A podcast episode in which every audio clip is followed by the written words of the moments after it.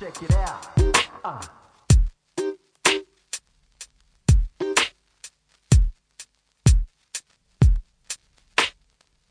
I'm not aware that I'm not there, but over here. I've lived my life, now I'm dead, I've got nothing to fear. I'm living large, yes I am, but we're all the same. I don't know you yet, I know you cause I know your name. In this world, everybody's equal. Live this life, the next is the sequel. It's as good as I always thought and wished it would. Millionaires and princesses in my neighborhood. I'm as wealthy as the next man, yes, you and me. It's all good, no jealousy or envy. People sharing all the things they wouldn't share before. And fighting for your rights, a right you'd never fight no more. One religion, one God for every race and creed. 大家好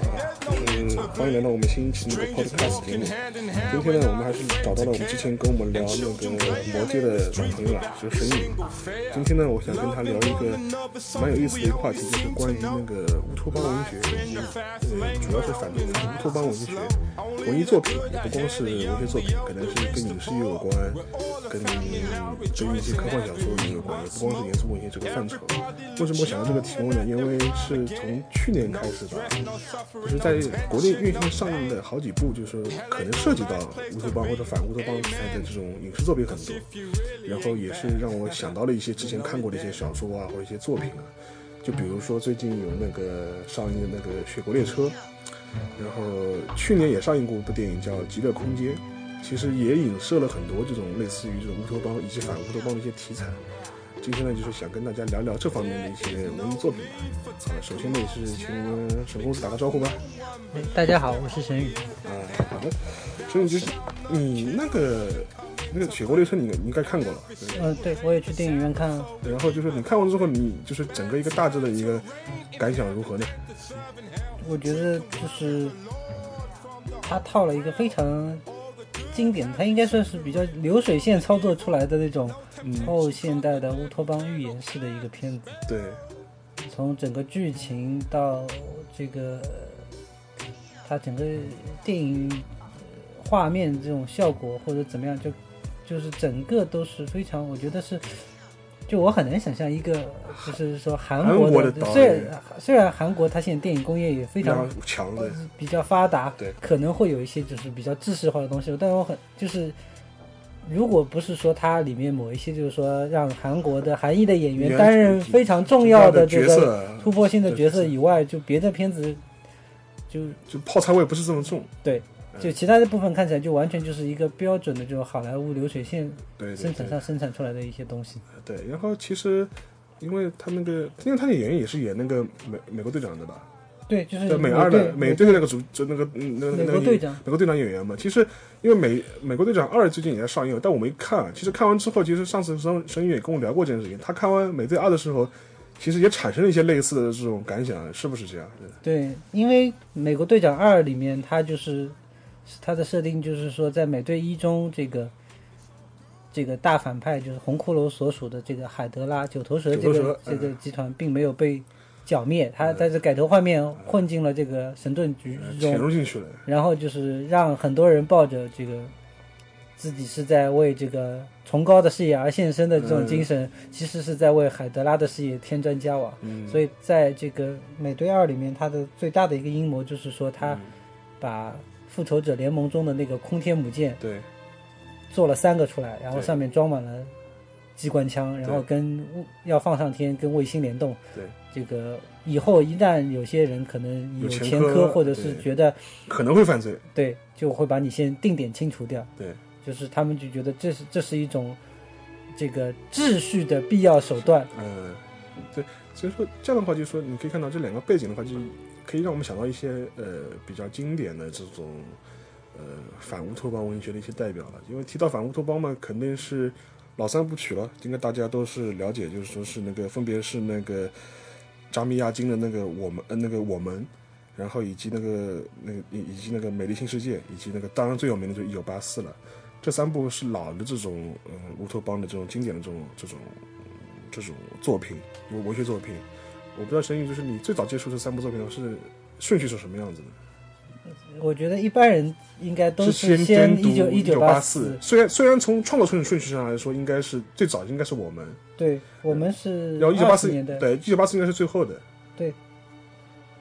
一九八四是其实是一九四八年，四八年年写的四八年，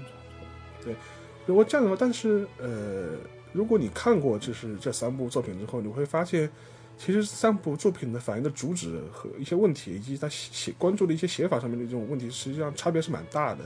其实，《美丽新世界》也好，我们也好，其实更多的是一种关于这种技术。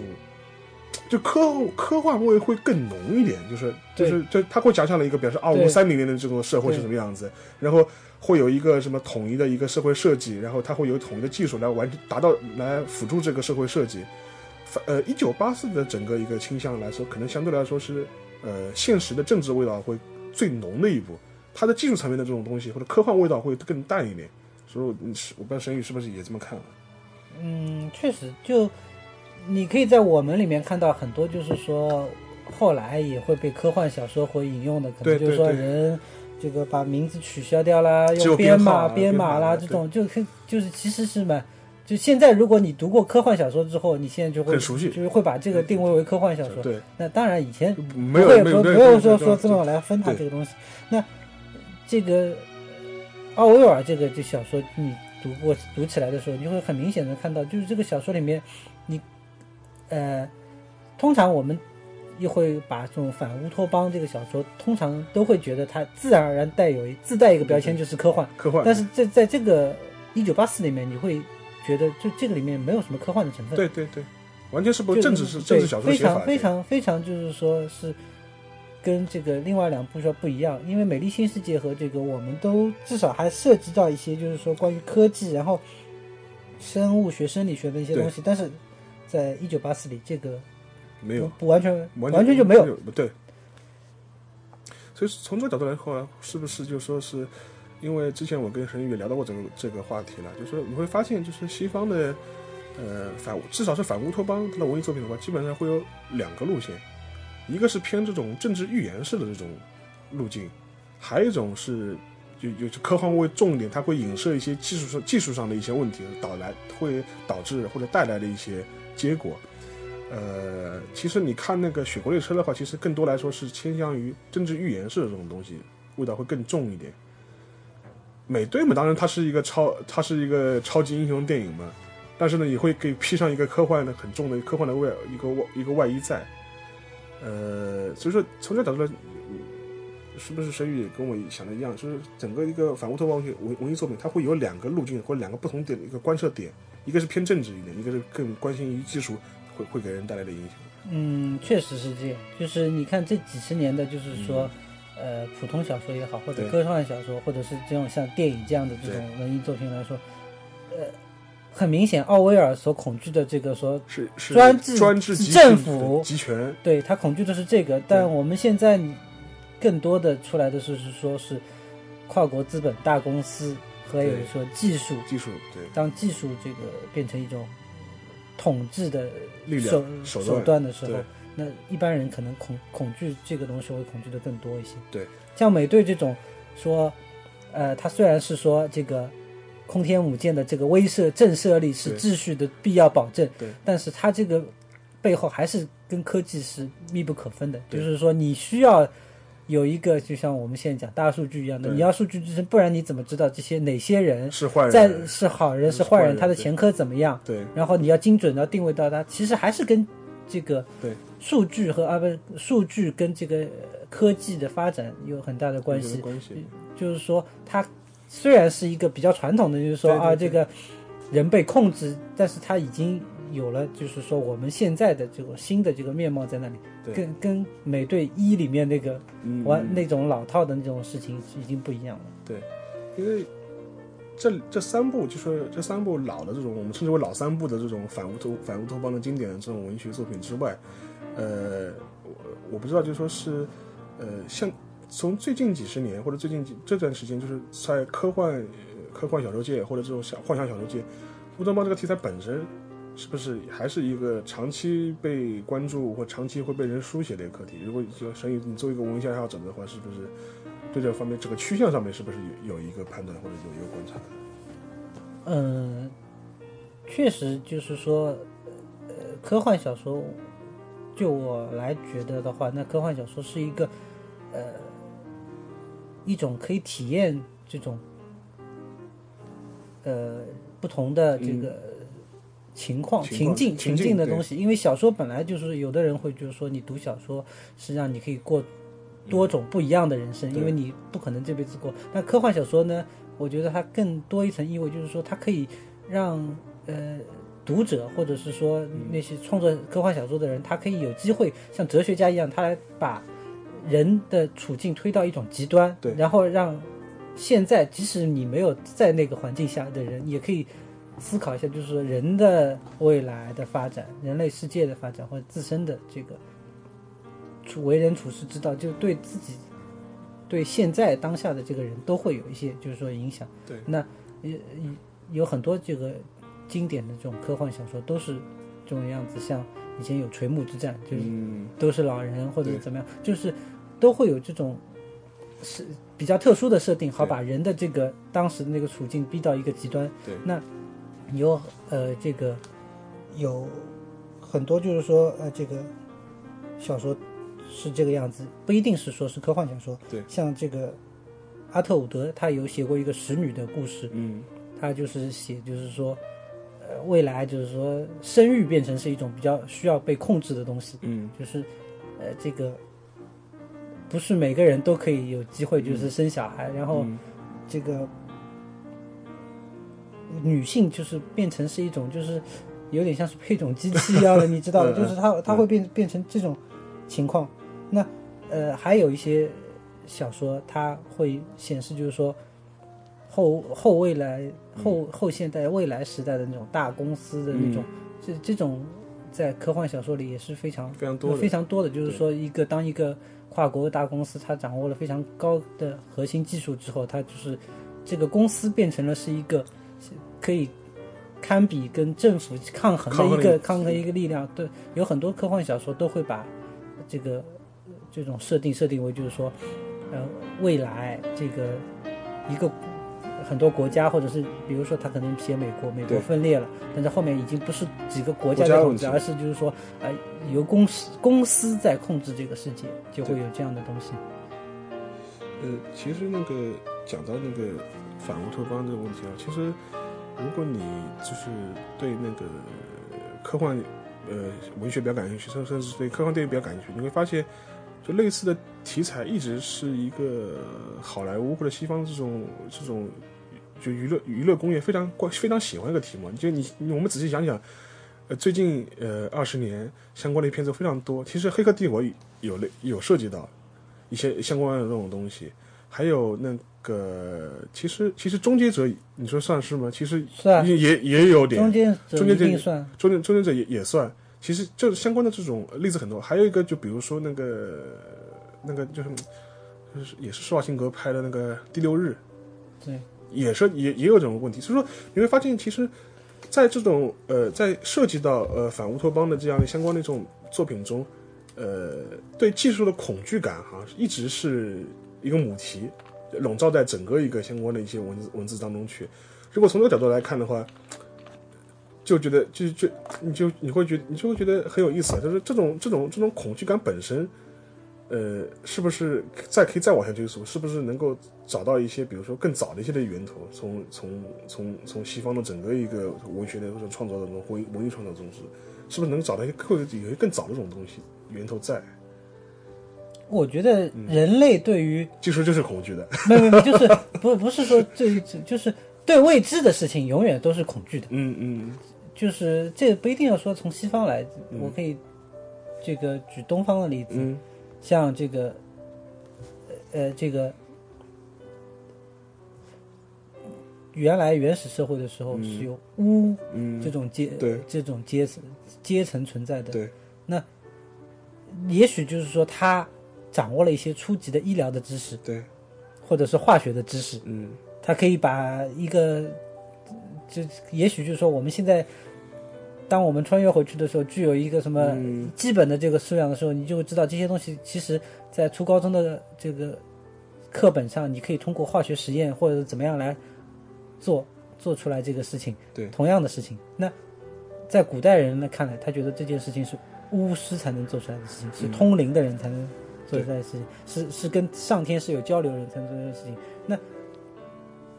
那当人类对某一个事情不了解、不恐，就是不了解、不熟悉的时候，那肯定就有很强的就是不安全感。不安全感的话，那我觉得其实是从不安全感来的。嗯就不安那种不安导致的，就是说人类对这种东西的，就像现在在炒这个转基因一样，对对对，就是我因为我不了解，所以我恐惧，恐惧。那我觉得，与很多人就会觉得啊，与其这个我接受它，我还不如先不接受它，固守原来的那一套。对。哎，因为其实但是这种呃这种恐惧感本身，嗯，形成的形成的话，就会呃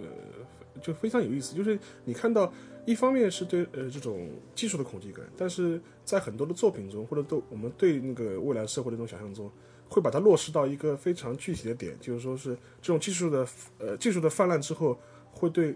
呃个人的一些呃权利或者个人的所谓的个人自由产生了一个非常大的一个禁锢，或者会有一个像阴影一样笼罩在那那个地方。其实，当然这又牵扯到我们之前讲呃呃聊回的母题上去，就是说一个是对技术技术的恐惧，还一个是对这种集权的这种方式或者这种政治的这种架构的压迫的这种恐惧。这两者在这一点上会形成一种共通，然后会会会会联系过去。就比如说，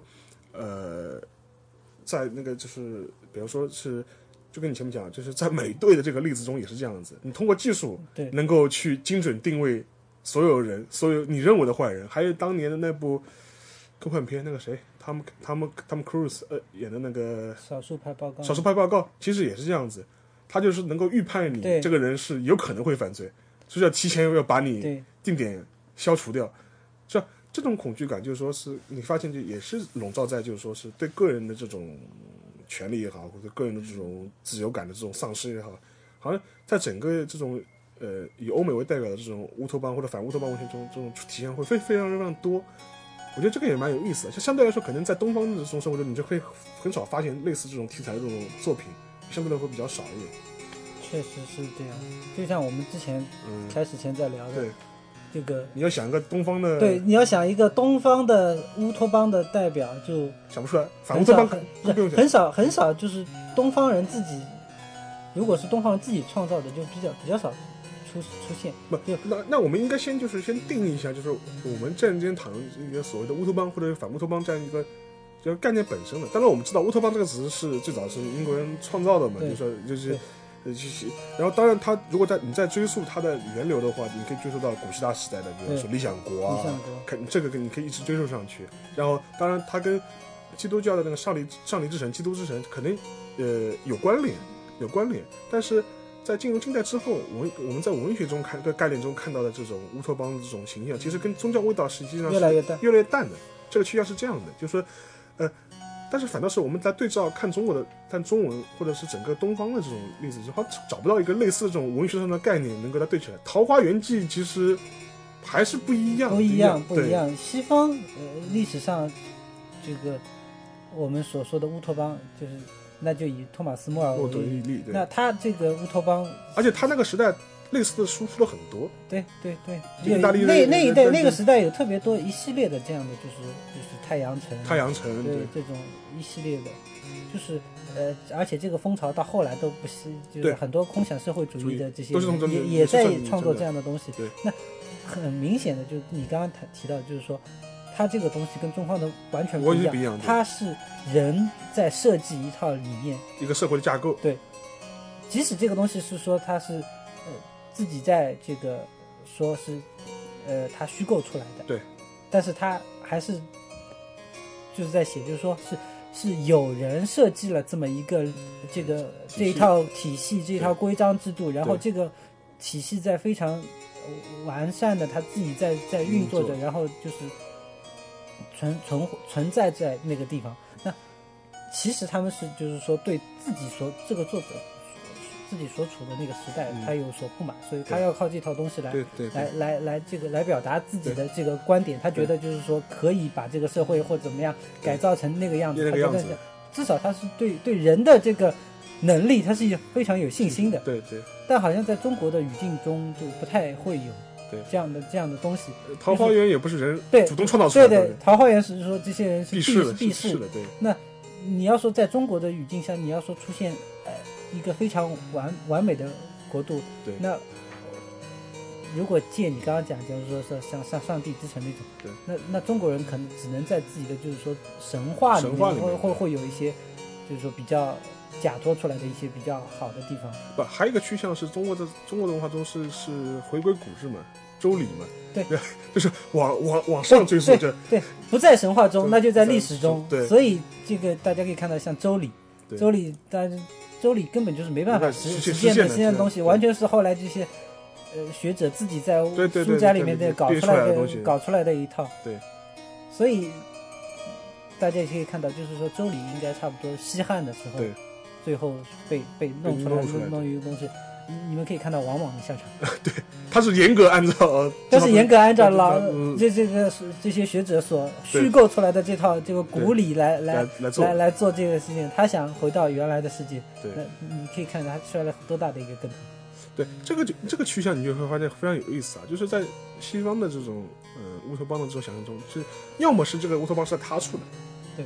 就就就像乌像像理想国也好，或者是或者是那个或者是亚特兰蒂斯亚特兰蒂斯也好，或者他在他处的，或者是呃或者是哪怕是那个理想国这种时候，他是在另外一个地方，无无有乡来无有乡的来信嘛，他会他是在因为在他处的，或者是在未来的，对，或者是在未来的，对。但是在中国的语境中，第一你很难找到一个这个概你跟这概念呃呃类似的这样的东西，中国人不相信未来，啊对，中国人的这中国个概念里古面没有中中国人这没有未来。个就是中国古就是因为但是中国的反第一个是找不到类似的这样一个概念，第二个是呃呃哪怕是一个他认为的一个黄金时代，肯定是肯定是在过去的，肯定是在很久远的过去的，然后这这个趋向你会就就会就会发现就是就是很有意思了。当然前面是讲到这个乌托邦的，就说是最早的这种来源，但是你会发现在乌托邦诞生的这个概念诞生的之初，它就跟毁灭和呃呃呃没落是联系在一起的。因为理想国最早的版本是亚以亚特兰蒂斯，它的最早的神话的这种渊源。亚特兰蒂斯在当时希腊的现象中看来是一个很完美，就是很高度发展的一个社会。它最后它，但是它最后最终会面对一个就是沉没的这样一个下场。但是，然后我们在之后的，就是说在呃在理提到理想呃提到乌托邦这样的一个形象的时候，这样一个文学概念中文艺的概念之后，你会发现它很自然而然会导出会导致出一种很很负面的这样一个东西出来。就是你说乌托邦也好，反乌托邦也好，这美好的印象永远是破灭的。对总归会西影响方人当年认为日本是遍地黄金的国家，对黄金之国嘛，对。但是他们这个早就已经幻灭了，幻灭了对。幻灭了多少年了？对。所以说从这角度来说，就是，所以说你也很自然而然，为什么在二十年二十年代初，整个二十世纪世纪，这种类似的东西会越来越多的，就是类反乌托邦的文学会成为一个西方非常主流的一个一种表现形式或者一个母题。这个概念本身的话，我就觉得就很有意思了。就是反过来看，中国可能之前就没有一个类似于像所谓乌托邦这样的东西，以至于现在中国，你说你要想个很反乌托邦这样一个这样一个概念的这种文艺作品，好像想不出来。就但我就觉得中国的历史已经这个历史或者现状已经够明了已经证明了，已经很就是已经很对已反乌托邦经就是乌托邦或反乌托邦了，不需要再再用这种这种方式来来想象了。想象。而且因为一开始就是说，嗯，虽然这个晚清和民国初年的时候有很多就是就是幻想式的就是幻想的科学幻想的这种小说，但是大部分的时段里面，中国人把科幻是当成一个东西孩子看的东西，对对对，所以都不会去上升到就是说你要想反乌托邦那种非常有点比嗯。应该说是成人向的一些成人向的东西。成人向的东西上去。所以虽虽然这几年会有作者像韩松一样的他在嗯。创作这样的东西，但是大部分的人他对嗯。这个乌托邦的或者反乌托邦的这个事情，可能更来自于像加边沟机师嘛加边钩技师，对对对对吧？就是这种东西。就是从历史中可以得到更多的教训，而不是到未来去寻求一个教训。哎，但是如果这样反过来看，你会非常有意思啊，就是说，呃，可能在英语文学中，这个题目最流行，就反正乌托邦的这种题材或者这种东西最流行，而且是反反复复来来回回讲。就特别奇怪的一点，就也许跟这个东西方的差异有关系，还是就说是还是在英语世英语世界中，好像就也特别不一定是英语世界，就是对西西方的世世界中，对这个东西好像就说是就非常拿过来讲，可能正是因为有因为呃，可能可能不像呃，就是呃像我们体会这么深，以至于他们需要通过这种文艺作品的方式来体现出来，或者来想象这这样一种状态，是不是这样？我觉得东方可能是专制，就是它整一个社会体系都是，呃，比较专制或者是压抑个人的这种，所以说几，就可能说几千年来这样，就是人已经形成了习惯了，说难听点，要是已经顺民惯了，已经当惯顺民了，你就不太会有这方面的一些想象。但西方，尤其是英国人或者这样，我觉得他们可能整个的这个民族的性格呃都跟中国就跟中国这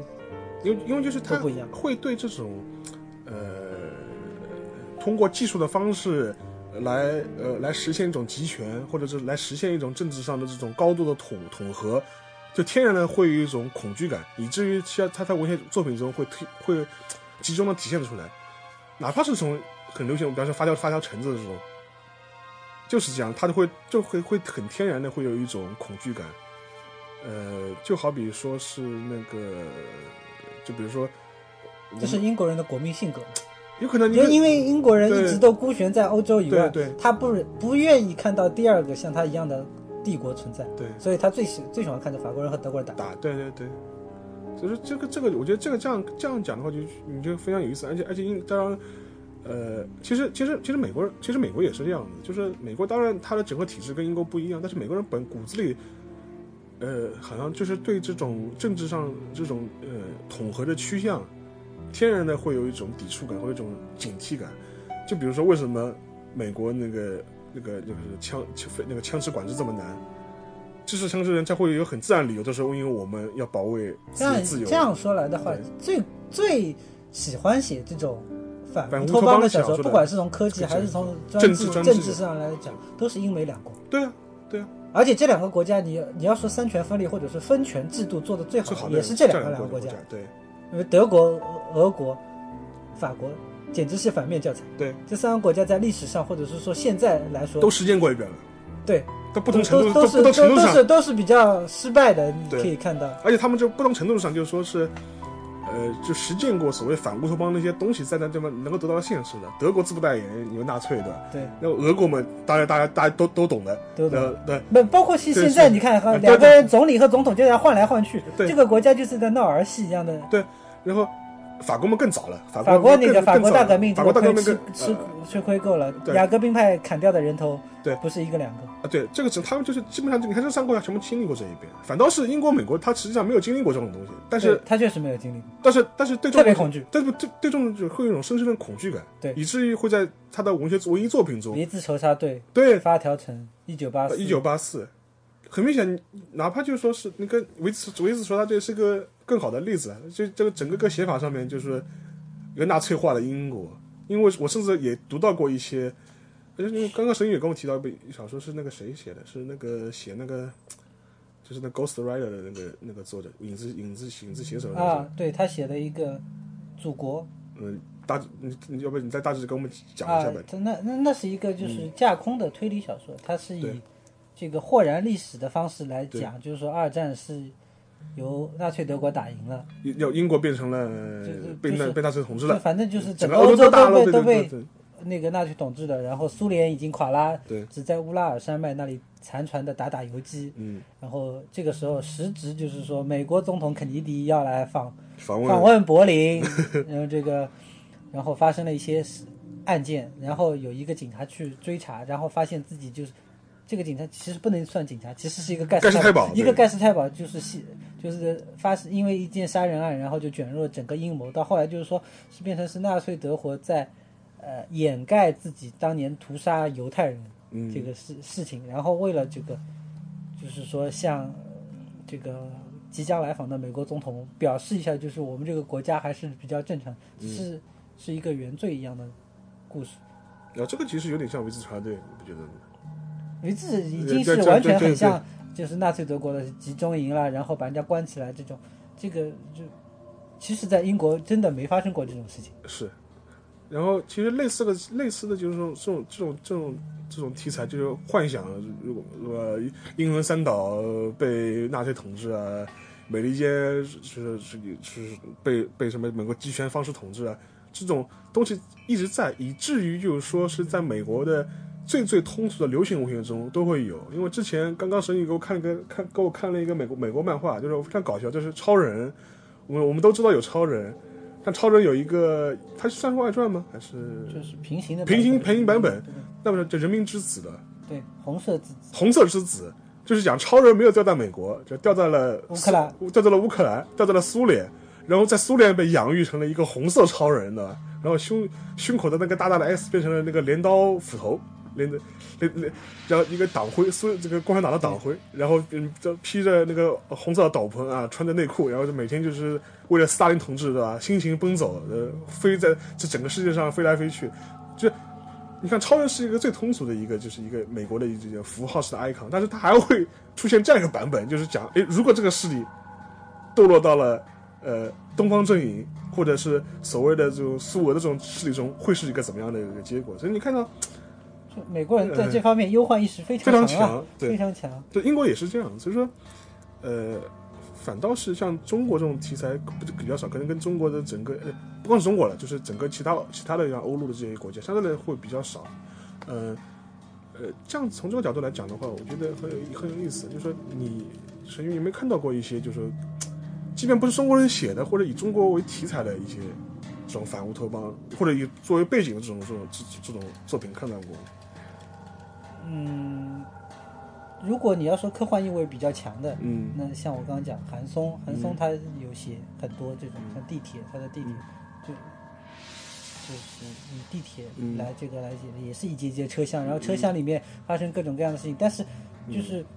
你可以很明显的感觉到，他他这个东西不是以技术流来来来做的，来做的。其实还是在讲，就是像雪国列车一样，是是人之间的这种争斗，像预言一样对，像人类社会的一种争斗来来做的。嗯。那呃，还有一些就可能就不能归为历史了，可能是就因为我们刚才呃这个我们刚刚讲就是说呃中国人都是喜欢往回看的，或者是说啊中国的整个时代发展历史中已经发生过太多太太多这样的事情，所以以至于就是说。呃，这些不需作者要想象对不需要想象，不需要去写一个这个乌托邦或者是这种未来的那种世界，就可以把这个事情表达的表达出来。当然，我们很多人读到这样的作品，也不会把它想的是科幻或者是反乌托邦，只会以为是一种历史的讽喻。讽喻对，讽喻，比如说这个以前这个上海有一个作者叫曹冠龙，嗯。曹冠龙他后来到美国去之后，他发表一个一个长篇小说叫做《沉》，沉沉默的沉，他就是写这个文革的时候，就广西吃人的，嗯，就中国在文革的时候发生过很多吃人的事情，他是以广西然后他就是说，后来就是广西这个地方就沉掉了，嗯。但是他之前就是整个就是有很多很多写，就是非常荒诞，甚至荒诞到可可怕的那种故事组成的。比如说有一个故事，就读起来，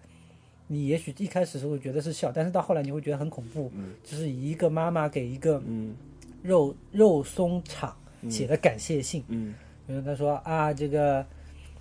呃非常这个，我为什么要写这封信？我是一个普通的妈妈，我给喜欢给自己的孩子买肉松，然后这个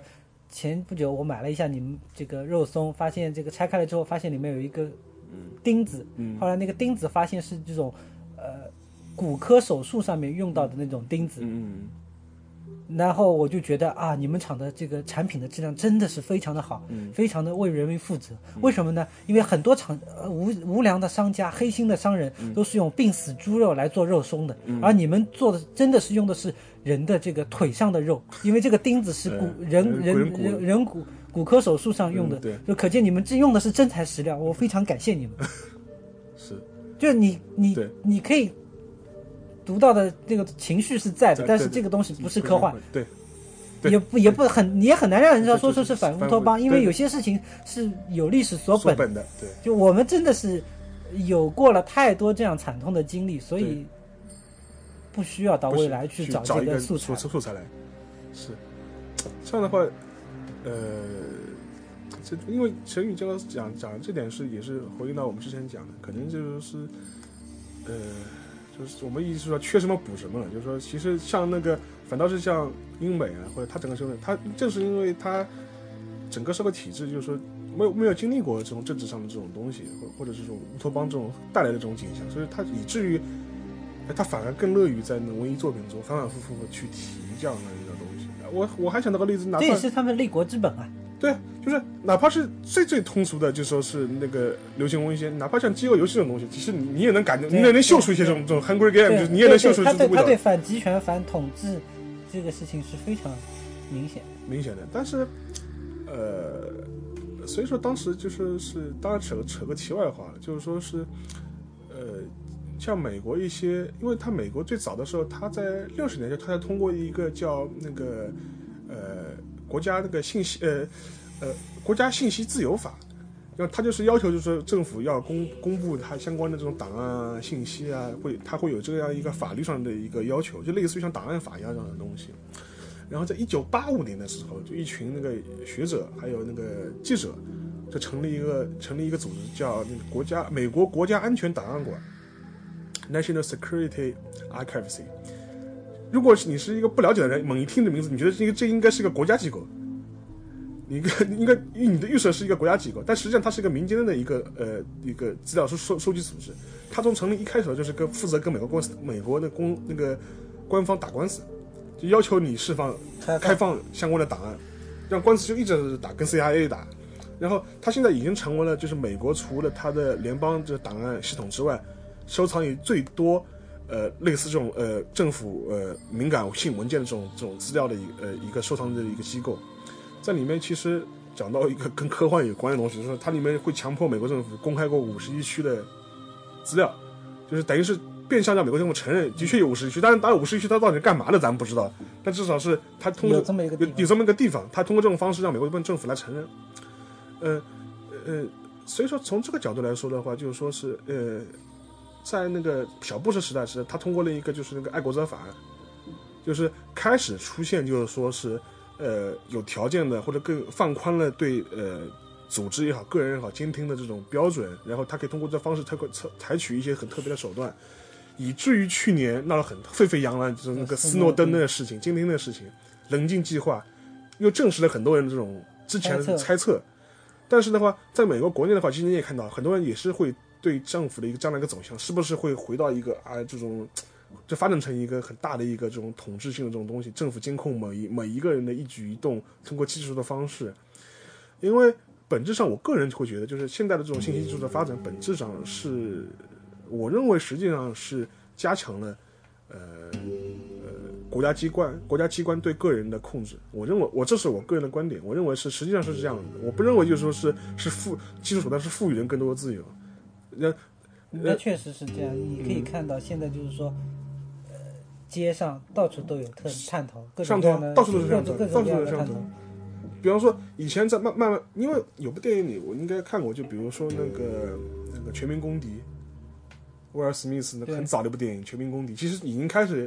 拍到这个一点。还有一部电影，当然是一个动作片了，就是那个伯恩的身份。对，它里面其实有很很多桥段都是通过，比如 CIA 怎么去跟踪这个人的，全是跟了遍布世界各地的那个探头啊，各种方方式去找这样一个人。就是说，提供了方便的时候，但是也让这个社会变得像一个警察国家的感觉。对呀、所以说就是，所以说从从这个角度来说，呃，是不是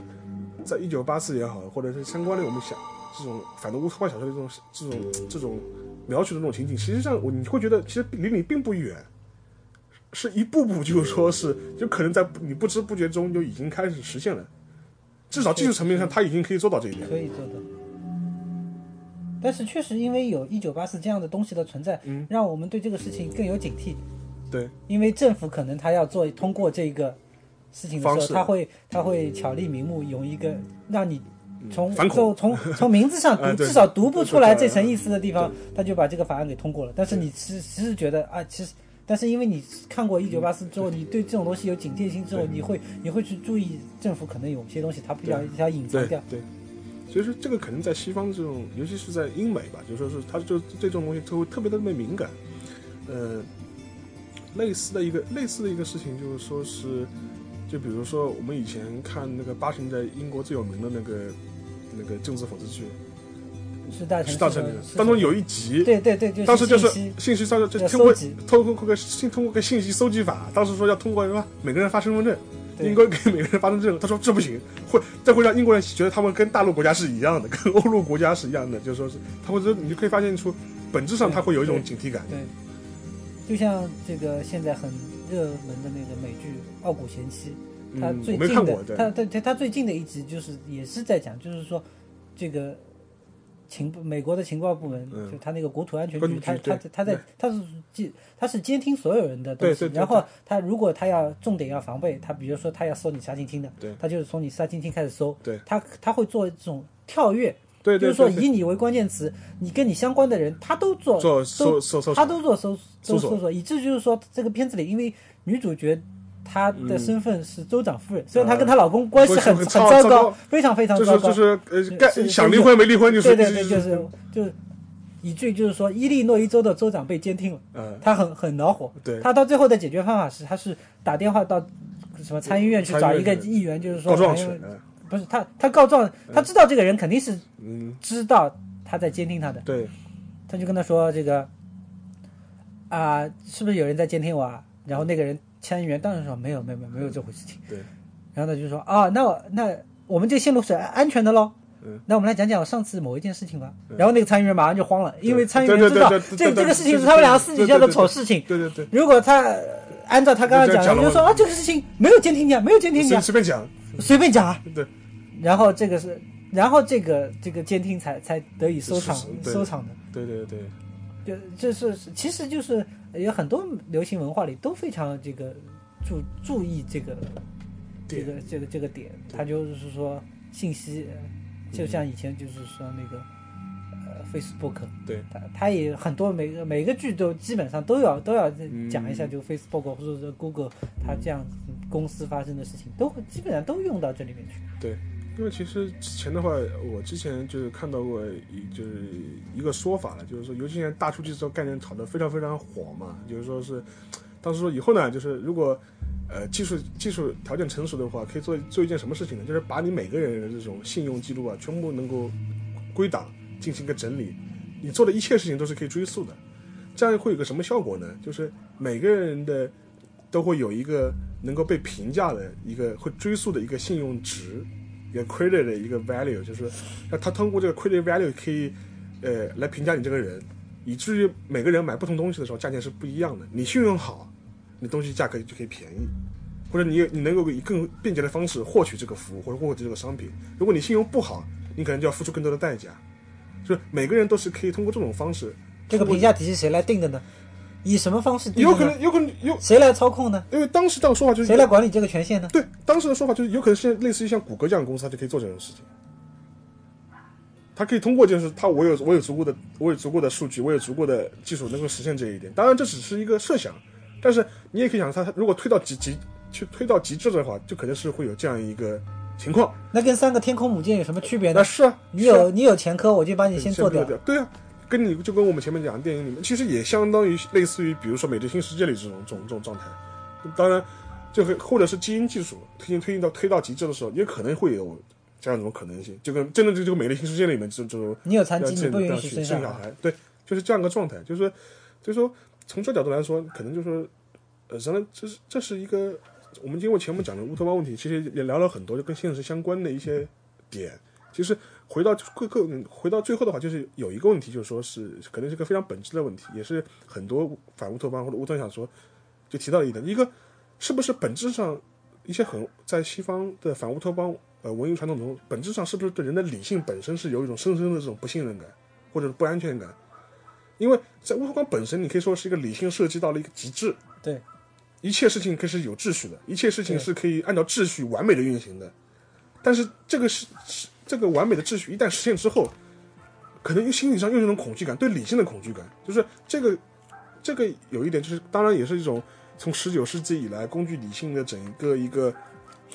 对发展到高峰，然后在一战、二战之后有个破有有个破裂感，这个在西方社会中，西方社会又会有会有一个会有一个破碎感。这跟跟这个可能是不是也是有一个很大的关系，就是对理性本身的一种反思。你这样一说，我就想到像嗯。埃希曼这个例子，嗯。就是他这个例子非常有名气嘛，就是就是他是德国的一个军官，然后他就是负责管理火车皮的，对，专门把犹太人送到集中营对对去的，，怎么样更高效的去运送这些人？对。对他后来二战之后，就是后来逃到了阿根廷，然后被摩萨德跑过去把他抓抓抓到抓到耶路撒冷接受审判，然后就是判他死刑。对，就相当于是以他个人来对整个当时的那个不幸事件来做一个了解，了结对。那他当时的辩称就是说，我就是在执行元首的命令，因为那是法律。对，对那即使这个，呃从别的意义上来说，这个他运送的就是犹太人，但是他是军人，他觉得我的是天职是服从。对然后而且犹太人是这个元首亟待消灭的这个民族，然后我就劣等民族。我就想怎么样更高更高的效率去来做这件事情。对，对他来说，就是说这件事情是完全是合情、合理、合法的。对，所以说那嗯这个事情就会让阿伦特或者很多哲学家都在思考这个问题。就是理性本身，呃，呃是否是有一个界限的，以以至于人类就说是对自己的理性，就是说是推崇到极致，或者是推崇到一个呃，对，这还有一个例子就是就是就是嗯，就是比方说对科学主义的万能万能的万能性的这种这种信仰，科学科学万能，科学至上。其实我们前面两讲两部老的这种。呃，呃三部就是老的那个，呃，我们称之为就是反乌托邦三部曲。其实我们和那个《美丽新世界》其实都是这个，对，就是对科学、科技主义、科学主义、理性主义有一种深深的一种怀疑，以至于认为它是本质上是会把人的一些情感上的东西，或者是一种呃自由意识上的东西，它会通过这个方式完全给泯灭掉。那就有点像弗兰肯斯坦，嗯，对，嗯那也是在科学技术没有达到这么先先进的时候但是他已经对科学有怀疑了。对就比如说把死尸拼成一个真正的人人，然后这个弗兰肯斯坦又这个造出来的这个怪物又要问他来要一个女怪物怪物，，对，就是就其实这个故事也就是很深深的对对科技有一个很强的不信任。对，因为其实就其实反映到我们现在这个点上，这个就是转基因啊、克隆啊，什么干细胞移植啊，这种这种技术，克隆就是这种这种这种技术，其实这种争论呃都是可以现实对应的，对在伦理，因为克隆的话，它对在伦理上有问题，然后转基因的话，大家是不确定它这个东西在未来会不会有问题有问题。对像克隆已经有很多明显，就是说克隆出来的那个而出来的东西比较容易死，对，比较容易死，这个好对。像比较容易早早早衰，早衰，对。对，所以都都会有很多，就是呃人对这个这些东西还是有很强的不确不确定感。嗯，就包括他，我们刚刚讲他有两种路径，一种是科技的，那么科他对科技有一种不信任感，对。然后他对自身他在这个社会中的，那就是讲政治，对。他有没有被监控，对。到底安不安全？对对，自己是不是有一个就说是一一个安定安定的关境，我是不是，而且我是不是有一个这样的让我自由自由做出选择的这样一种对这种空间，有这样一个权限，还是说你的一切是已经是被设定好的？因为因为从因为你看老的几部三老的几部那个反乌托邦作品，以至于呃以至于像一些新进的一些八七八十年代或者是更早一些科其实都有这个母题，就说是呃。怎么样更有效率的去执行一些事情，因为以至于这个效率本身成为了一个最终的目目标目标，而不在于就是说好或坏。坏就好和坏，就是说就是就比如说很简单，你为什么要要限制他的选择？因为你觉得他选择本身是会增加那个增加豁然率嘛？你你让你选择之后，就说是可能会导致一些，就是说更多的东西。如果是如果是如果我们发现了一个很完美的一个执行的方式，那你应该所有人都是按照这个执行方式去做。所以说，从这个角度来说，嗯，你会觉得就说是现在的这种文艺作品里也好，电影里也好，或者是相关的一些呃作品里也好，描绘的一个描绘的一个描绘的一个未来的世界，好像总归是就是说是一个技术万能，技术统治一切，呃，以至于就是说是人类本身的主体性被异化掉了，或者是丧失掉了，黑客帝国、终结者终结者都是这个样子，都是都是都是这个样子。人类被机器或者是说被电脑所取代掉。对当然，这是技术层面上的东西，还有一个层面上的东西，实际上是是通过一种更有效的一种经济运作的方式啊。因为你看很多现在现在反反全球化、反全球化也好，或者是、呃反对这种资本主义的话，它母体上也是会有这种。对，因为经济金钱流动的效率是最高的，我们然后以这个为一个最终的一个导向来做一些来做一些事情，因为你看这也是可以解释为什么在很多的这种呃新后面的新进的一些呃跟乌托邦或者反乌托邦有关的这种小说里或者作品里，你发现企业 corporation 会变成一个大反派。对以前是政府，就一九八四里面是政府是大反派，但是在很多政治里面是那个企业本身变成了一个大反派。这其实也嗯是反服贸的精髓啊！反服贸反的就是全球化和资，就是 嗯，就是资本主义的台湾现在来反大陆的资本主义。啊、对，这个这个这种主题，你就会觉得其实是是非常有非常非常有趣啊。然后你尤其是你对应现在的一些东西，所以我觉得因为金钱流动，按照你这样说的，金钱流动是最有效率的，对这是没有错的。是没有错的。但是世界是不平的，对，每个地方它的资源、它的嗯这个人类的种族的构成，然后整个环境都不一样。对不，但是呢，我经常看到一种说法，就是一种说法是什么呢？就是你就得认命。什么意思呢？就比方说，你只生在这个地方了，只能认命。你的这个区域本身是在整个一个呃世界主流的经济圈之外的一个地方，你就你就天天注定你的发展就是会这样，你就你就会你就是活该穷，也不是活该穷，就是你注天注定你就是穷的，你就是发展就是有限的，你是瓶颈的。如果你是在一个山沟沟里面，你呃你离一个主要的都会区是有超过了一定的有效的距离，或者你是被主流都市区你是辐射不到的，经济区辐射不到的，那你就那你就是活该穷。嗯，你你就你你就你就这就是你的命运，除非你作为个体来说，你离开这个地区，你在你去一个啊、你去一个大都市里面，但是穷和富有什么意义呢？嗯，如果他就是就像就像我们以前那种经典的笑话，就是说啊，你这个渔夫为什么在边上这么懒洋洋的晒太阳啊？嗯，你应该去赚钱啊，赚大钱之后再回来再晒太阳啊。对。如果我本嗯自然天命，自给自足，对。那其实他这个人活得也挺好的。对，如果以你现在世界上所存在的就是说美式的这种嗯。生活方式来说的话，那这个地球不够用，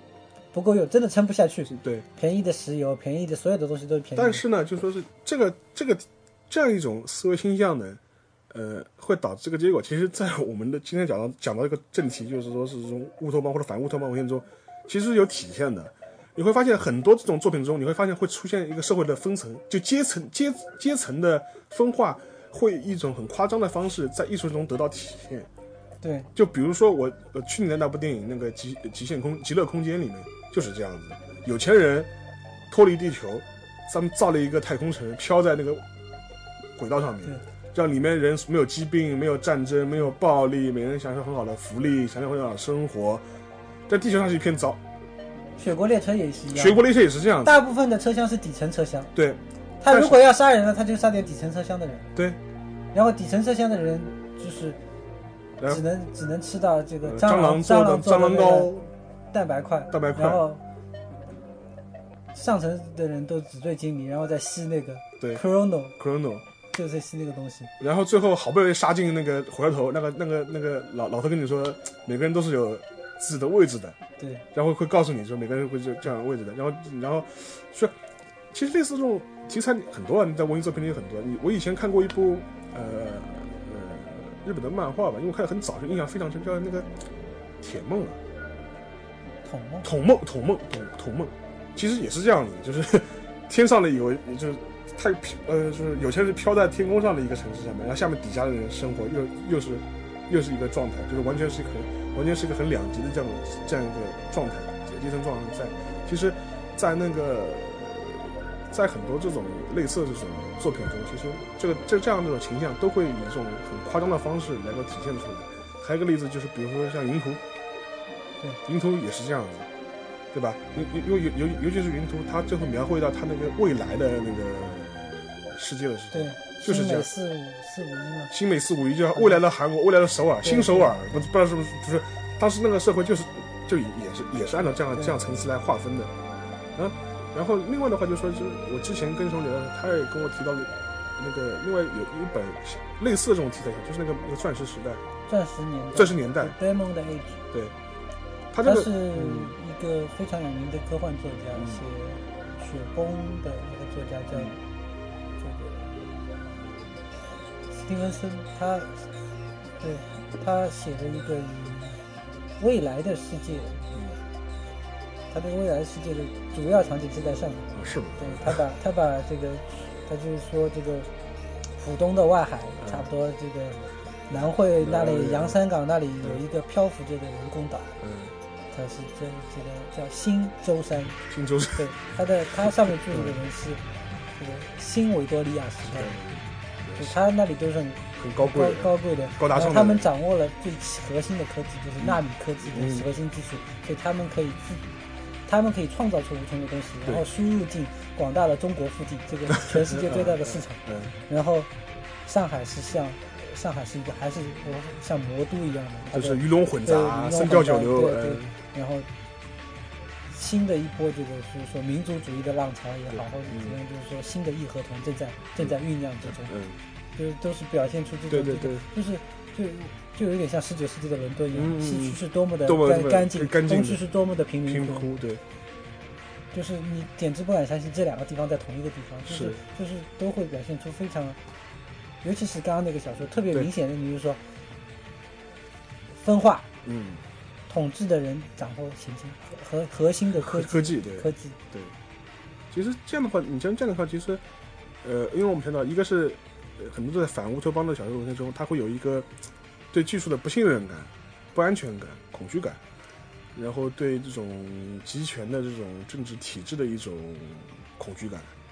然后后面就是，但是在我们聊的刚刚聊的那个《钻石时代》这部小说里面，以及我们前面聊的一些相关的作品中，你会发现，对将来的整个社会的架构，它会有一种。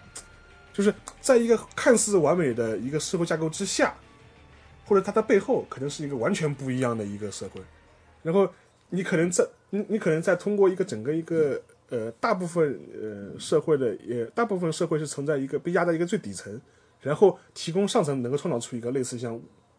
像乌托邦像乌托邦一样这样这这样的社会个乌托邦必然是建立在这个无数无名奴隶的血泪之上。对对对对，你会看到是这样这样一种形象的一种概念，其实也很多，以至于被被大家谈论的非常非常多。因为这是某种情况的，这是现实社会的体现啊。对，只不过我们现在看到的美式生活对对对它所有的东西都特别便宜，对，油也特别便宜，对那不就是建立在这种对压榨或者是不平等的这个体系之上的吗？对对对。然后说从如果像这样来看，就我们前面也聊了很多，所以乌托邦和反乌托邦永远都是连在一起的，连在一起，而且是我们所处就是所处的这个时代的某种影射。对，所以我们就是前面也聊了很多，就是像最早有几个源流，以至于讲到我们其实点到了一个，刚刚沈宇也点到了一个，其实我们今天最最最核心的一个东西，就是说是乌托邦本身可能实际上跟反一个是乌托邦和反乌托邦，就是硬币正反面，对，一直存在，就说是这是一个存在，从它从它母系就开始，从亚特兰蒂斯的沉默，就你就可以告诉你告诉你这个。好的东西总是不长久的。好的东西不是都是不长久的，它就或者它崩击是很脆弱的，而且当时你看给你就是就像这个基努里维斯在《黑客帝国》一样，对对对。他觉得他自己是一个嗯。有自己生活的对人，他生活在这个矩阵里面。对。但是有一天人家跟你说，给你两颗药丸，你选哪，个你选一颗？选一颗，对。然后他就看到了对。完全不一样的事。对。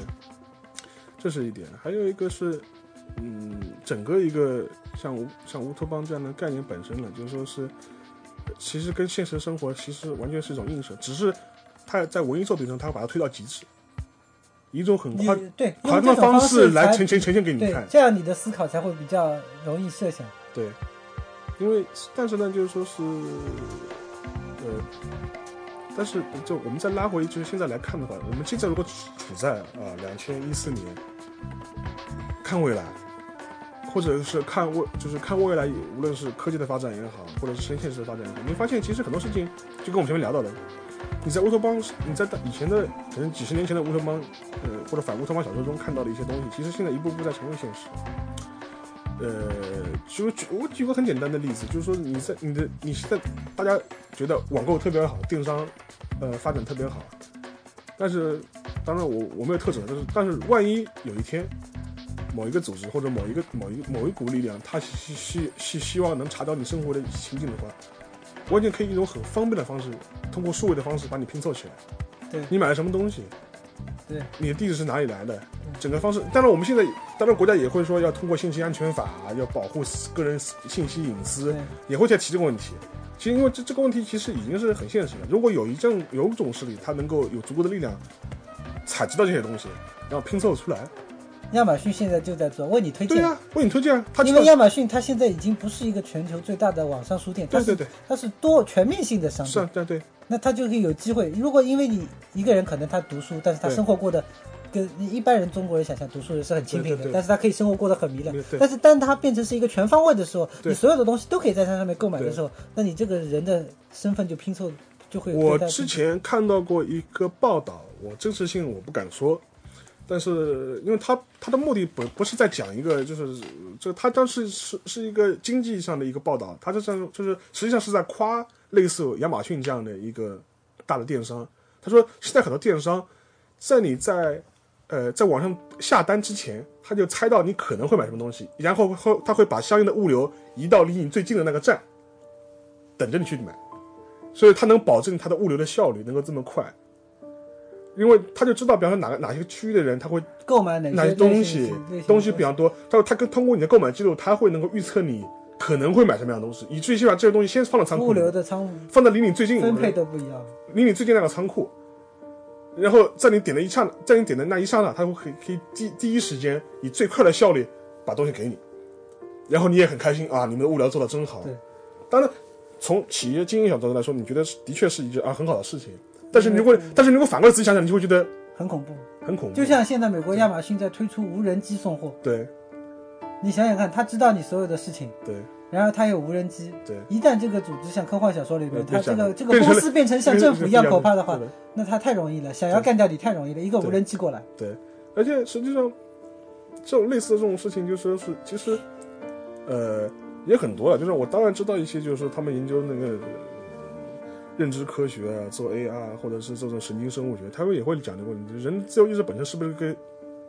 是个假的概念，或者是一个 illusion，或是一个幻象，是人类进化中产生的一个副作用或者一个副产品。也有人会这么情包包括情感 emotion 这种东西，其实也是可能也是一个进化产出的一个副产品。呃，但是呢，通过这种技术的方式，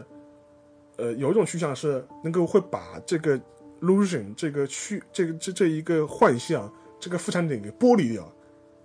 发现你的本质，你的本质上就是我们通过一些方式，我们是可以预测你的，我们可以这样，但这样的话，这个东西就是很致命的一点是什么？它会把一些我们认为一些我们当代社会我们的思维方式、整个经济运作的方式，以及呃最最根本的，就是说哪怕人的信仰，你都可以通过这种方式给把它解构掉。就是为什么呢？就自由意志本身是存在还是不存在？你自由选择本身是一个是一个真实存在的东西，还你的自由意志本身是一个是可以被预知、可以被判断、可以掌握足够变量之后是可以预判的一个这样的东西。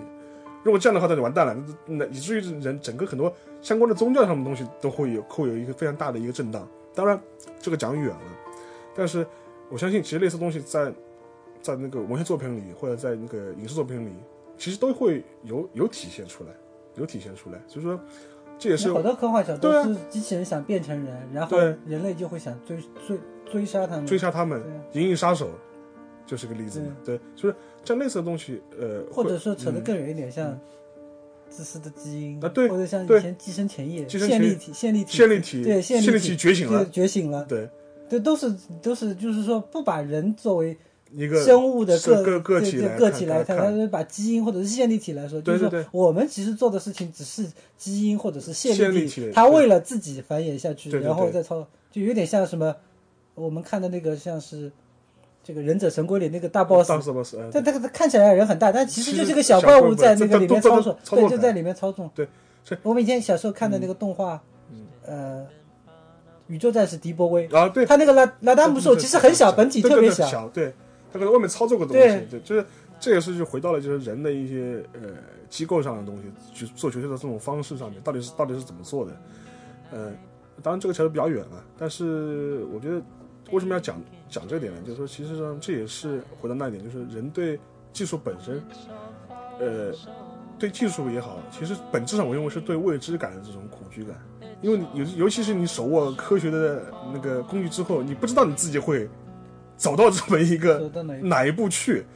这种危机感，这种危机感其实所以回到后来还是嗯最、最最初的哲学的题目：进步上去。人何以为人？对，人到那底什是什么？对，在整个一个在在你追求乌托邦、构建乌托邦这个过程中，人人的定义本身是不是已经模糊掉了？然后以至于就是说你丧失掉了一个我们认为我们现在至少我们现在这个时代对人的定义上的问题，可能会被迷失掉，会会不会或者被丧或者被丧丧失掉了。就说从这个角度来说，我也想到了那个，我因为我之前也聊了那个事情，就之前那个所以讲的那个《我是传奇》，但《我是传奇》不是个乌托邦小说，也不是一个反乌托邦小说。但是为什么聊到这一点呢？因为当那个那个主人公最后被只剩一个人，只剩一个人的时候，他是成为最后的一个人类。对，人类当那他从他之后，呃呃，僵尸的世界观或僵尸的判断是完全不一样的。就他对你你的判断是是不一样的，是不一样的。最后一个人写出来的说是说我是世界上最后一个人类，对你僵尸在围攻我。对，如果僵尸也有历史学家，他写出来的书是说我们我们才是真正的人。对对对对对，其实我们可以这样讲，就是说，呃，在在乌托邦小说反乌托邦小说，像一九八四这样小说里面，那个主人公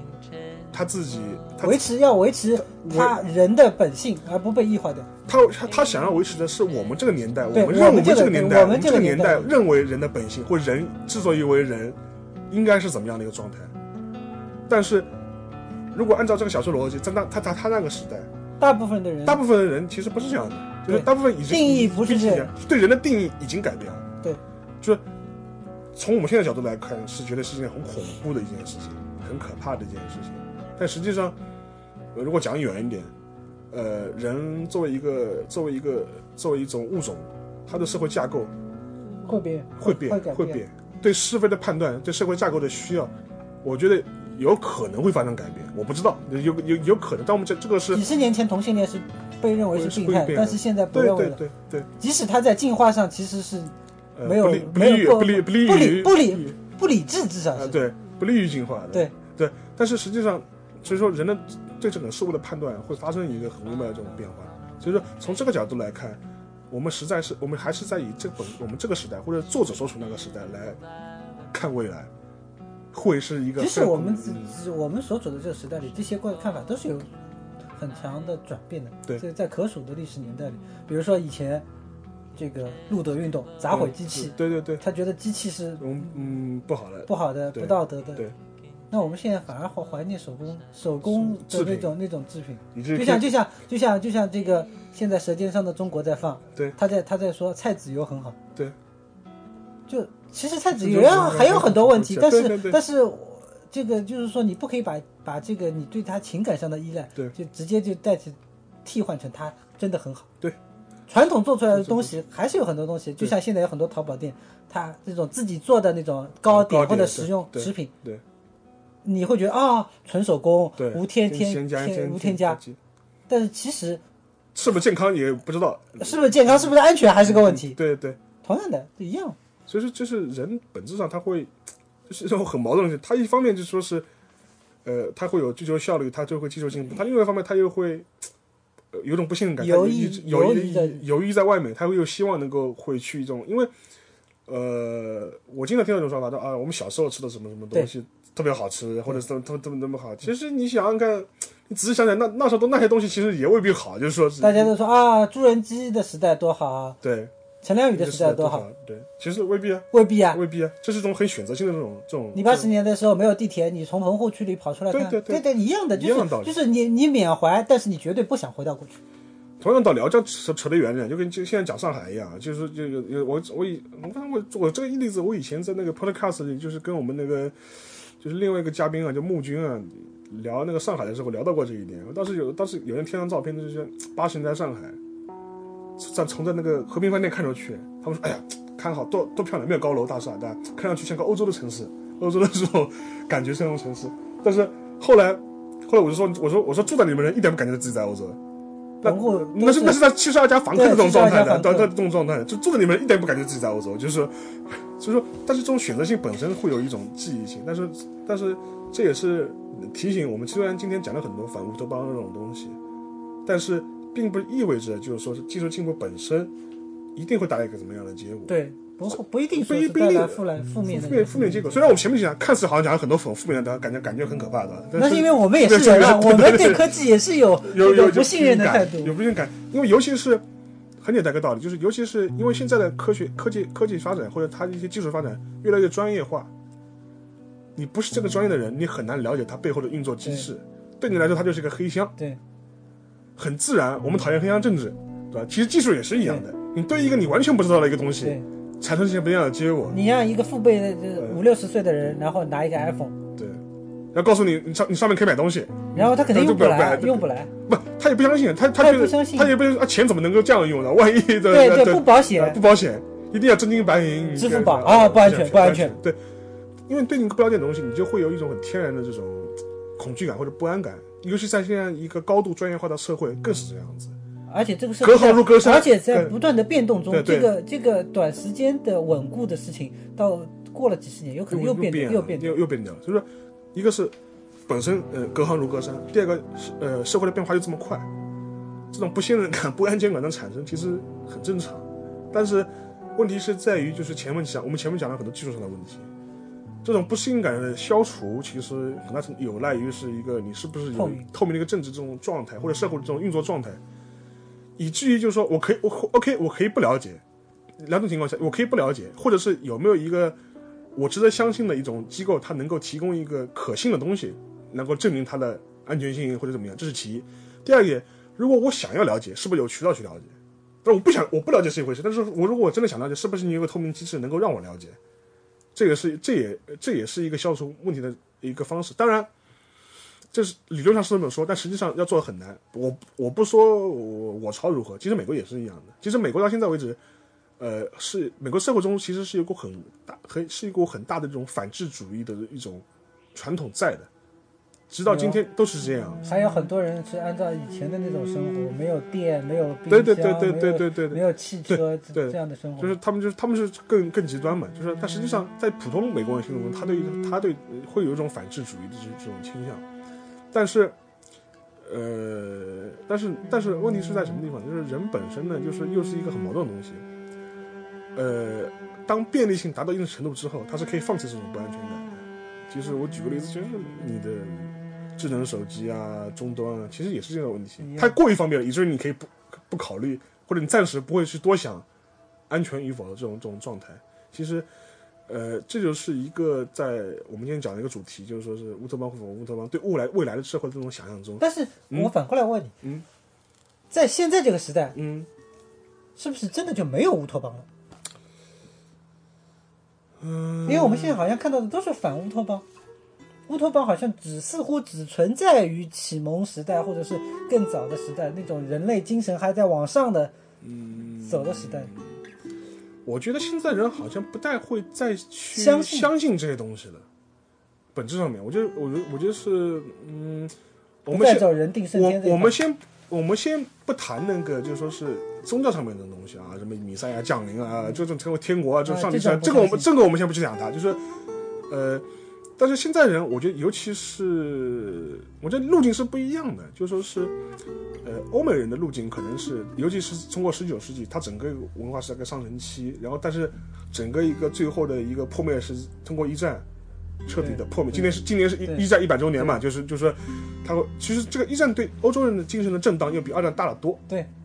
就是对他们来说是他们整个欧洲文明的终结，就是欧欧欧，就是他本来认为是欧洲文明是可以以一个范式的作用来统一全世界，就是突然一下破灭了，然后，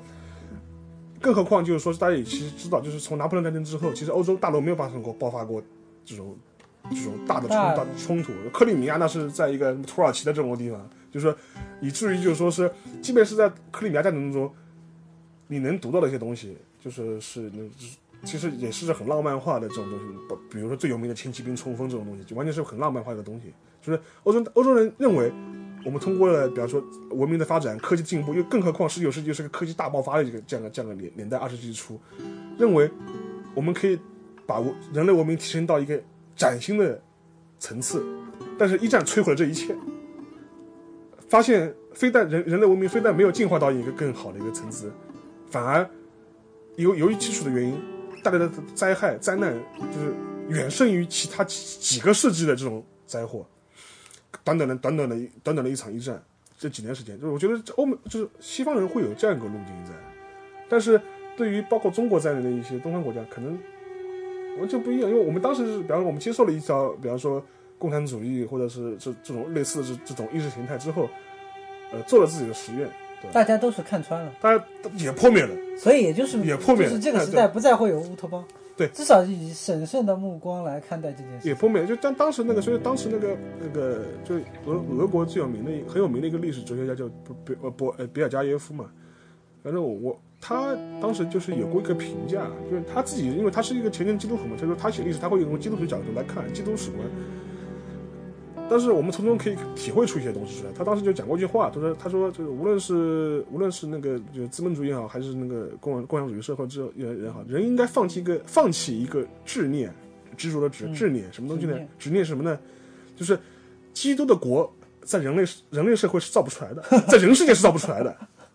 所以你必须放弃这个一点，就是就说就是就是你必须放弃这个想法，就是它是个彼岸的东西。你可以向着他在彼岸奔，奔但是你不要你不要指望逼近他。你不要指望这些就是就是就是基督的王国在人世间是造不出来的，你必须放弃掉这个这个念头。就说，然后呃这所以但是呢，就是可能我觉得可能经过这一段就是这这这一百年之后，东西方其实都经过了各自经过了各自的破灭，就是可能就说是现在人，我觉得是我至少我觉得是这样的，一般人是不再会相信就是能够有一个乌托邦这样的一个存在。存在，而且本能上会有一种怀疑。其实我们我其实我们前面讲到了几个版本的乌托邦，在现实中你都可以找到对应的例子，比如说技术统治、技术技术完全技术化，呃，科技昌明，我我就技术统治一切的乌托邦。其实呃我觉得，呃，我觉得这无论是你你你可以在在你可以在纳粹德国找到影子，呃，如何高效的杀犹太人啊，就发明各种各样的这种毒气室啊，就高以高效的方式来做，乃至乃至于现在的，比方说那个棱镜计划，斯诺登，同样也是通过这种技术的方式来做，然后，然后，然后。一政治上面的这种集权式的这种意识形态的压迫，我觉得更不待言啊。这个不必大家都都懂的，大大家都懂的，就说是，其就是原来原来斯大林时代可能就是就是就是个例子。还有一个例子其实也很简单，就是我们讲的前面讲的，就是这种，呃，分阶层高度分化的这种这种社会形态，在很美的外面之下，下面是一滩一样别样的东西。其实现在也有，你看看你看看中东知道的，迪拜。这是最好的例子，所有的劳工全部都是印巴人，印巴人是劳工，非洲人是劳工，这这是底层。然后他是会构建出他一个非常好啊，沙漠绿洲、沙漠天堂的这样一个城市，这样的这但是当样的国家。当石油停止喷涌的时对候当，维持这个这个假象对，的一个重要资源断裂的时候断裂时候，就会出现问题。就会出现问题。所以说，从这点来说，就是说是我们前面聊了很已经聊了很久，就聊了很多这个点，一个个在现实中都是能找到印证的，在历史上也能找到印证。呃，所以最后呢，就是我们这话题再收回来，就收回就是说我们今天文艺作品本身啊，跟乌托邦也好，反乌托邦也好，文艺作品本身。我觉，我觉得，既然聊到最后嘛，我觉得我们孙宇前面前面提到了几本书，或者是一几部作品，我觉得最后你是不是还能够再给我们推荐几部你印象比较深的书也好，或者是这种电影也好，或者是作品也好，反乌托邦的，或者是乌托邦的，就是相关的这种主题都可以啊。你前面还不是跟我讲了一本什么那个种族的嗯，啊，种族种族灭绝，种族灭绝是这个呃一本日本的小说，嗯它作者叫高野和明，他是有台版，但是没有大陆版。没大陆版？对，但是他这个小说写的就比较呃，这个说，就一般人有些人读过之后，他会觉得它像美国大片一样流畅，是吧？呃对，它的概念有点像我们刚才讲的，就是说这个我是传奇，呃，我是传奇，但是它不一样，就是说它是新人类刚刚诞生的时候。嗯那，New Tap，我我们作为这个旧人类是要扼杀他们呢，还是怎么样？因为新人类出来就就相当于是这个呃人类跟猿人之间的差别。斗争。现代智人跟猿人之间的差别，对吧？尼安德特人对，人，尼安德特人，对啊，就是就是这一样，就是其实就是，我不能剧透太多嘛。对对对这个但是但是你可以来读一下，就是关于这个事情，就是这位作者他是怎么来来解。嗯，他题目叫做种族灭绝，他当然也是就是对某些东西表达了这个不满，就比如说他对南京大屠杀这件事情表达了不满，所以他这本书在日本出版的时候，有很多日本读者骂他。他是什么表达不满的？他他他觉得这个嗯他他是持南京大屠杀批判论的。啊，那那日本有很多读者还是比较右翼的，呃比较右翼的，那那就所以说在日本亚马逊上有很多谩骂他的。那，但对作为中国读者，这件事情是重大利好，大家可以看。那应该这本书应该出简体版啊，对啊，应该出本简体版。呃，因为因为其讲到这个例子，就是说是，其实我个人讲到这本书的话，其实我倒想到一部美漫啊，当然就是那个手表侠。手表侠 Watchman，Watchman 啊，手不是手表侠啊，是那个我是守望者啊，就是说，但是但是其实他当然他主旨上可能呃，但是主旨上当然呃不是探讨一个呃，其实我觉得主旨上其实也是在探讨一个类似乌托邦那种概念，是是应应该往哪里去？我哪我哪里去？就说是，就是你有一个像 Watchman 这样的组织能够监管，或者是帮你守望着危险，但是这个守望者本身不可靠，不可靠 Watchman 里面有好多人自己都是比较奇怪的，对像这样批人，你又去怎么做呢？就说其实其实我觉得就是说是也是这个这个这个这个意思说。我是推荐大家去找这本那个美漫回来翻一翻，我觉得这个还是整个一个主题是会非常有非常非常有意思。应该马上会出大陆版。啊是吗？对对，就是出世界图书出版公司，他们不是出了很多美漫，嗯应该会出这个。对对鼻子他们也出了，下一步他们就会出守望者。对，我觉得这个倒是会非是一个呃非常好的一个东西，就是除了那个电影啊，电影电影其实还不还还不错，还还不错还不错，已经是超级英雄漫画里拍改编成电影，啊是不是你要推荐要看那个呃那个导演剪辑版啊？他导演漫画版长了是要将近三三个小时的一一个版本，可能会更好一点。就是它其实是呃非常细的，它这个对对对对对斯奈德他前面那个片头非常片头包含了包含非常大的信息量，你得回看完之后再去看一下片头，你才可以明白对对这个对对就关于这个守望者这个组织前世今生各种各样的事情。呃，所以说而且他那个结局，即使跟漫画不是特别符合但是还是其实是比较深对对对比较深刻的。对，所以说我觉得这是从最后轻松点，就是推荐一部美漫去看啊。其实我觉得这个其实看完之后，其实能够给你蛮多遐想的。呃，更何况你去结合一下当时的那个冷冷冷战美苏冷战的背景，核弹的这个威胁胁，这阴影下面，就说一直是有美国有很多家庭当时都是在家里挖挖那个挖了个防空空洞，对对对。哦，我这个的话就是也是想到了一个，就是讲的扯得远一点，就是说是，呃，之前那个谁，就是那个有一部就是国内应该翻过的作者，作者我名字一下忘了，就写那个鹿的 road，呃，就是麦卡锡麦卡锡，就说是他那本书其实也是这样子的，末世的末世的一个末世的一个环境下面，就是他当时讲一对父子嘛，当然有电影啊，也有小说了，我觉得写的都很好。我觉得电影拍的其实也不错，我认为就是小说其实我觉得当小说我觉得也也非常好。它也是一个末世的一个一个核战后的一个一个世界，人人人类社会怎么样礼崩乐坏，怎么样陷入一个这样陷入这样一个状态。其实，呃，它其实也是呈现出给你呈现出一个人类社会背后的一个东西，就是在一个人类社会，在你科技达到一个顶点的时候，破灭了，破灭之后会是什么样子露出？的表露出的表象是什么样子？你知道另外一个我我我有很多作品都这样啊。对啊以前有未来水世界，对，当拍比较烂了，就是这对对对对，他那个是呃大毒草。那个呃我还有一个就是嗯美国有一个作家，他他爸爸比较有有名，就是索鲁。嗯。他他他的儿子写了一个叫《极北》的一个啊极北。极北，对，日文版是村上春树翻译的，嗯他也是写一样一个东西，就是说人类社会破灭掉以后。然后他们这个主角他相信，就是北极圈那个附近有一个就是比较好的，嗯社会对社会，他要跑去就是幸存者，他要努力往那边去，他回其，但是最后也发现那是一个乌托邦，乌托邦也是其。实里面里面也是不其，实其实路也是这样子，路他们就是他父子是要往南走，对但是嗯其实他觉得南方会是安全的，南方会是好的，他所以他们当时很执着，就是要往南走，往南走。类似一个例子就是说是，呃当然扯得比较远，不是不是电影，也不是小说，就是一个游戏啊，就是那个《The Last of Us》，就是那个去年那个索尼出的一个一个游戏，它其实也是类似套了一个末世的背景，也是讲，呃，整个人类社会经过各样灾变之后，就就是怎么样？它通过他是通过一个电子电子娱乐的方式来呈现这个整个状态，但是这整这个写的是非常好，就是说你就说他也是给你一个，他就远端说你要往西部去，因为西部肯定有人有人类能够发拯救人类的一个疫苗一样的东西，然后你要一路整个过程就是你一路往往西这样的过程，但是这个往西往西的过程中，你会最后是就说是。因为你是要护送一个小女孩，小女孩身上有种抗体，她能够就是能够摆让人摆脱摆脱这种这种这种疾病这种东西，然后你要护送主角就是护送她一路过去，但是最最讽刺的是什么呢？就是在这互生过程中，他就是两个人之间就是产生了一种感情上的牵绊，尤其像尤其像父女一样这种感情，一直到最后一步的时候，发现要提取这个呃抗体的方式就是把把人杀掉，把他杀掉。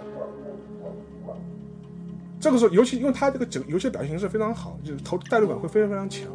尤其尤其这种感情是这种这种传递感非常强。我觉得他这部剧已经是真的是能够达到一个文艺作品的高度来做这样的事情。然后，所以说以至于让人在最后这一刻的时候会一种情感上的崩溃，就是就是你是要救这个世界，还是要救这个人？就是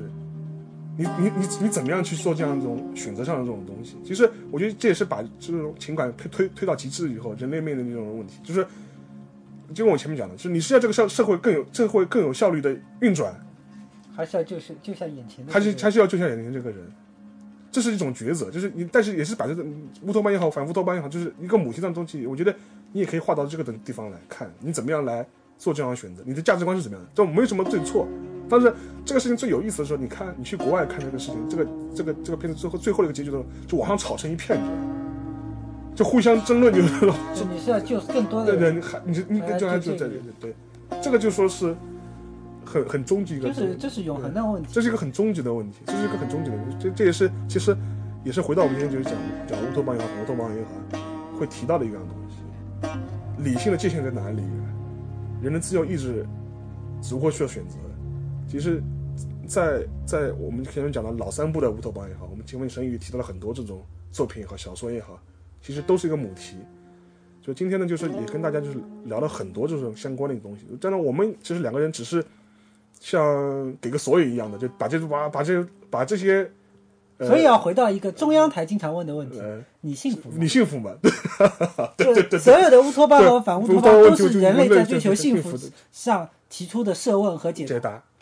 所以说，就是在这个时候呢，就是我们只是报给大家这些书名、这些片子名、这些这些这些作品的名字。告诉大家有这些有这些作品，他们做的这些探讨。至于最后你怎么去看这样一个问题，你怎样做出你的你的选择？呃，就是回到我们神韵的问题了。你幸福吗？就最后我也问读所有观听众我们一个问题，就是你幸福吗？好的，反正今天也聊了这么多了，反正最后呢也是感谢大家。然后那个另外呢就是也做个小广告，然后我们神宇就是最近在那个豆瓣上开了一个小专栏，名字叫什么？你自己说吧。卖文。买书啊，就这个很直白的一个专栏，很直白的一个很直白的一个名字的，所以说大家如果有兴趣的话，可以豆瓣专栏上去去去 follow 他一下，我觉得还是蛮有蛮有蛮有意思的，就是就说是，当然我自己也有专栏，大家如果想去看的话，也也也大家也可以去找了。所以说最后呢，就说是非常感谢大家听听了我们就是拉了就是拉七拉八的就讲了这么多，我看个时间也是将近一个半小时了，然后最后呢还是一个问题。反乌托邦也好，还是反乌托邦也好，就是你你就是回答个问题，就是最后你幸福吗？这也是我们留给大家的一些，呃，留给大家的一些问题。最后面也是感非常感谢大家，谢谢大家，再见。